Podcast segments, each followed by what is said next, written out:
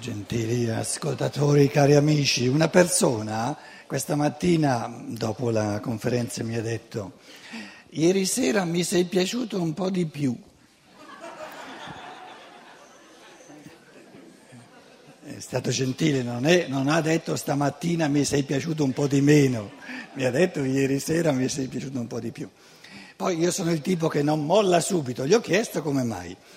E è saltato fuori, cosa che io ho capito subito, e lo sapevo, che eh, la cosa che gli è piaciuta un po' di meno questa mattina è quando io ho fatto riferimento al, eh, a queste affinità di sangue che sono ineluttabili, il padre che ti sei preso eh, ce l'hai per tutta una vita, la madre che ti sei presa ce l'hai per tutta una vita e mi è stato detto che vale anche per i genitori, i figli che ti sei presi valgono per tutta la vita, ho sentito dire, e eh, le figlie che ti sei prese valgono per tutta la vita, tua figlia resta tua figlia. E la, la piccola difficoltà di questa persona, e suppongo che abbia parlato anche per altri, che so che parla anche per me, è ma come? Ma tu dici, ma è mai possibile che io eh, già da, da, da, da, secoli, da diverse vite, abbia avuto a che fare con un padre così? Ma... Eh no, eh, eh no, eh no. Per fortuna poi ehm, sono diventato grande, me lo sono messo un po' a distanza e tu mi dici che la prossima volta addirittura me lo devo scegliere liberamente proprio quello lì. Sono tutto contento finalmente a 20 anni, 25, 30 anni di, di essere andato un po' alla larga. E allora come la mettiamo? Perché io poi mi sono detto, eh, se stamattina sono piaciuto meno di ieri sera, rischio questo pomeriggio di piacere ancora di meno di stamattina. Perché il discorso sul karma, sul destino non molla e non si tratta di far piacere alle persone, ma si tratta di dirsi la verità. E in fondo un, eh, un pensiero che mm, ritorna continuamente è che la coscienza materializzata dell'uomo moderno vive per quanto riguarda ciò che è sovrasensibile, spirituale, le forze dell'animo, le forze del karma, ciò che, ciò che, si trasmuta di persona in persona con le persone con cui viviamo, in fatto di, corze, di forze karmiche, viviamo in un tipo di coscienza ottenebrata, offuscata, siamo, viviamo in gran parte nell'ignoranza, mm, non, non, colpevole se vogliamo, anche questo è un fattore karmico, però l'uomo d'oggi normale vive eh, in una profonda illusione, non conosce, non sa eh, di ciò che... E il, l'affermazione, il, diciamo, l'assunto semplice è questo che ti dice parti dal presupposto che una persona non può essere diventato tuo padre, non può essere diventata tua madre, non può essere in questa vita tuo padre, tua madre, non puoi avere una, un individuo umano come figlio, come figlia, senza che ci siano, e lo vivi quotidianamente, dei rapporti, delle forze karmiche, quindi diciamo delle corrispondenze enormi che hanno un peso morale enorme. Questo è il semplice mm, assunto, la semplice affermazione. Perché in fondo, adesso prendiamo la cosa da un punto di vista neutrale, eh, liberante. Quali sono le persone con le quali, in interazione con le quali noi, io, ho avuto il vissuto più forte, più determinante, che mi ha forgiato. Quindi la domanda è quali, non quali sono le persone più importanti nella mia vita in astratto, ma concretamente quali sono le persone che hanno influito maggiormente, che hanno, come dire, che mi hanno quasi costretto a fare i conti con, con, qualcosa di enorme. Sono le persone che mi sono più vicine, con cui vivo quotidianamente e quindi, eh, diciamo, soprattutto nella prima metà della vita, le persone con cui sono eh, imparentato per via di sangue. La mamma di una persona, il papà di una persona è per natura, per destino, quella persona con cui si vive, si, si fanno delle passate interiori, si fanno, come dire, enormi.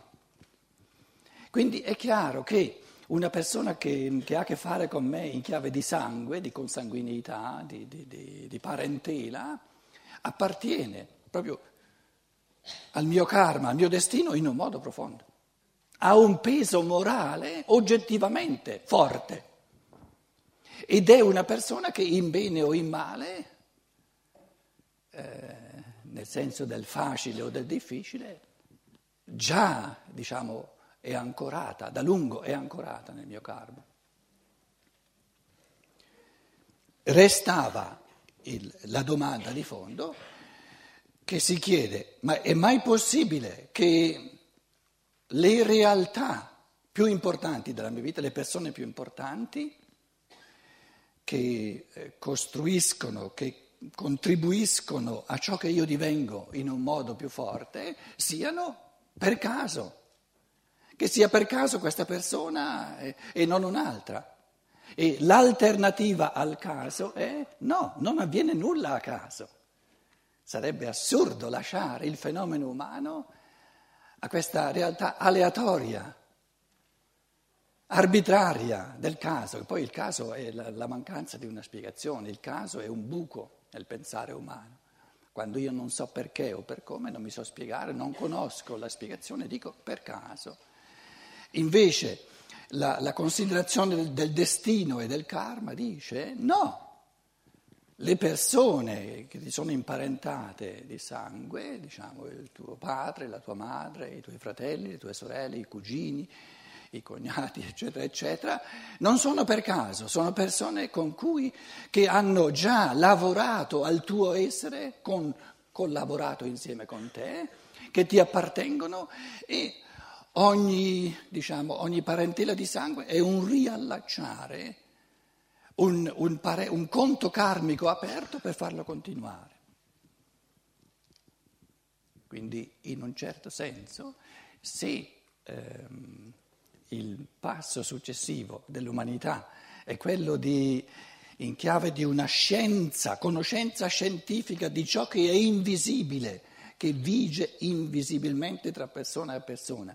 Se questa scienza dello spirito è il passo successivo della coscienza umana che integra le scienze naturali, che sono invalse negli ultimi secoli, allora in un certo senso ci viene da dire che ciò che ci aspetta per destino è questa scienza, conoscenza scientifica, pacata, oggettiva, del, di ciò che è spirituale, che da un lato, in chiave di pensiero, amplia all'infinito le prospettive, perché l'universo è di una complessità infinita, l'evoluzione che è data ad ogni essere umano è diciamo, immane, e d'altro lato, così come dal lato della conoscenza c'è un ampliamento di prospettiva, c'è una complessificazione all'infinito perché la scienza naturale, che è già complessissima, si raddoppia con una scienza dello spirituale, d'altro lato nel campo della moralità, nel campo del, del, del fare, in risposta alla domanda ma allora co- che cosa devo fare io? Qual è il mio destino? Qual è il mio dovere? Questa scienza dello spirito diventa estremamente concreta, vasta, complessa in campo conoscitivo, in campo di pensiero, sempre più vasta, sempre più complessa.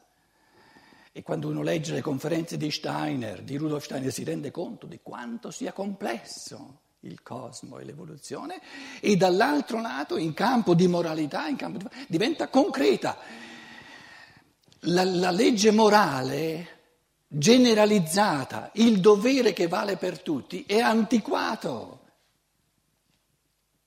Il dovere che vale per tutti ha una sua funzione soltanto nello stadio bambino degli esseri umani. Siccome il bambino non ha ancora la capacità di cogliere ciò che è individuale, si parla di, di un comportamento, di modi di comportarsi uguali per tutti i bambini. Il futuro della morale è di superare questa prevaricazione dell'uomo che gli vuole affibbiare dei doveri generalizzati L'uomo non è un fenomeno generalizzato, l'uomo, l'uomo, è un fenomeno individualizzato. Quindi il futuro della morale è di concretizzare questi pachidermi di, di, di norme morali generali, concretizzarle e la risposta è cosa devo fare io, che cosa è bene per me non può essere bene per un altro, perché l'altro essere umano è tutto diverso. Ciò che è bene per una persona è male per l'altra, non esiste un bene generalizzato.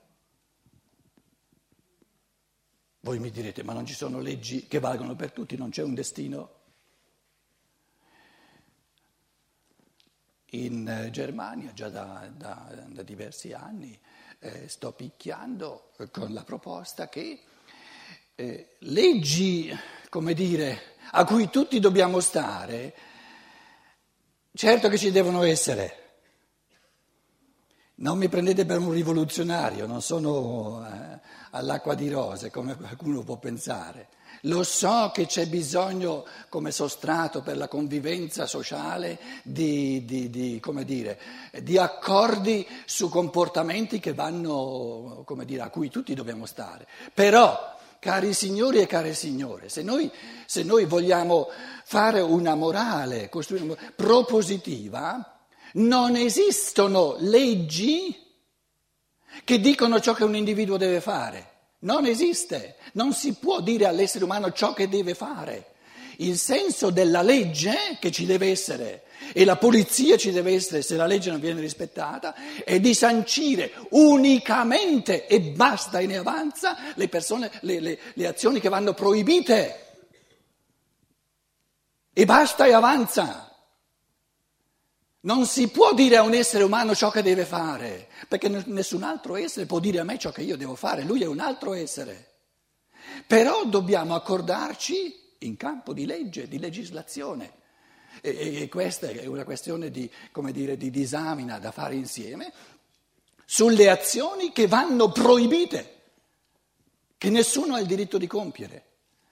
Adesso voi mi chiederete, ma con quale criterio noi stabiliamo quali, quali azioni vanno proibite e se uno le compie deve andare in prigione? C'è un criterio e questo criterio fa parte del destino dell'umanità, che è quello, il destino dell'uomo, è di amare la libertà di ognuno. Allora, care signore e cari signori, Dobbiamo chiarirci sempre di più e questo chiarirci è un, un, colloquiare sociale che diventa sempre più complesso, però il criterio fondamentale per sapere quali azioni vanno proibite è la libertà dell'individuo. Quelle azioni che, che concretamente e realmente come dire, impediscono, oppure decurtano, oppure eh, eh, violano la libertà, vanno proibite. E il criterio è proprio la libertà. Un'azione che non viola, che non, che non decurta la libertà degli altri, ha diritto a essere. E tra l'altro una persona veramente libera che ama l'umano, le azioni che, che, sono, che sono oggettivamente contro la libertà, non le vuole. E quindi questa proibizione non lo sfiora neanche perché non le ha mai volute non le farà mai. E una volta che l'individuo non è che si proibisce di fare ciò che impedisce, ciò che, ciò che compromette la libertà, ma non lo vuole, resta libero. Quindi se avessimo, se avessimo una, una, una società piena di persone adulte che comprendono sempre meglio quali azioni concretamente, e non sono tantissime, basterebbe non ammazzarsi a vicenda e, e va tutto bene. Per tante azioni sono fatte proprio per ammazzarsi a vicenda, a livelli diversi, perché non sappiamo, non abbiamo ancora imparato a vivere nella pienezza del positivo e quindi andiamo a compiere azioni che, che danno gomitate agli altri. Queste sono le azioni che che violano la libertà propria e dell'altro. Ma nel, nella misura in cui io mi rendo conto sempre di più di quali sono le azioni che impediscono, che, che compromettono la mia e l'altrui libertà, e dico non le, non le vorrò mai, non le voglio proprio fare, noi andiamo incontro a un modo di convivere umano nel quale la legge che sancisce qualcosa, la legge che decide cosa è proibito, diventa sempre di più, eh, eh, come dire, una ruota di scorta, perché, non, perché eh, avremo persone sempre più mature che godono talmente della libertà individuale, di ciò che ognuno, del, de, del bene morale individualizzato che ognuno può compiere amando la propria e altrui libertà, per cui avremo, avremo sempre meno persone che vogliono compiere azioni che impediscono, che, che, che, che compromettono, che ledono la libertà. Ritorno al pensiero che non si può, non è possibile dire a un individuo cosa ha da fare. Quindi la morale, il destino della morale, parliamo di destino e di libertà, il destino della morale è di individualizzarsi sempre di più, per cui la domanda che l'individuo pone è la domanda che poniamo sempre, cosa devo fare io? Dimmi cosa devo fare. La risposta è guardati attorno. Guarda tuo padre, guarda tua madre, guarda tuo fratello, guarda tua sorella. In questi esseri c'è il tuo destino morale. Lì c'è lo spessore di ciò che tu puoi contribuire con le forze del tuo amore a costruire l'umano sempre più in te e negli altri. Tu dirai sì, però, eh, però questo padre qui, questa madre qui, questa figlia, questo, eh, insomma io preferirei averne un'altra. Prima di nascere non hai pensato così. Era questo il discorso fondamentale, prima di nascere. Eri convinto, no, no, no, no, no, quella persona lì sarà mia madre, proprio perché abbiamo alle spalle un cammino eh, enorme, grosso, forte, di, di, di, di, scambi reciproci di forze, di, coinvolgimenti reciproci. Io ho contribuito al massimo a costruire il suo essere così bello egoistico come è diventato e lui, lei ha contribuito al massimo a costruire il mio essere così bello egoistico come io sono diventato. L'egoismo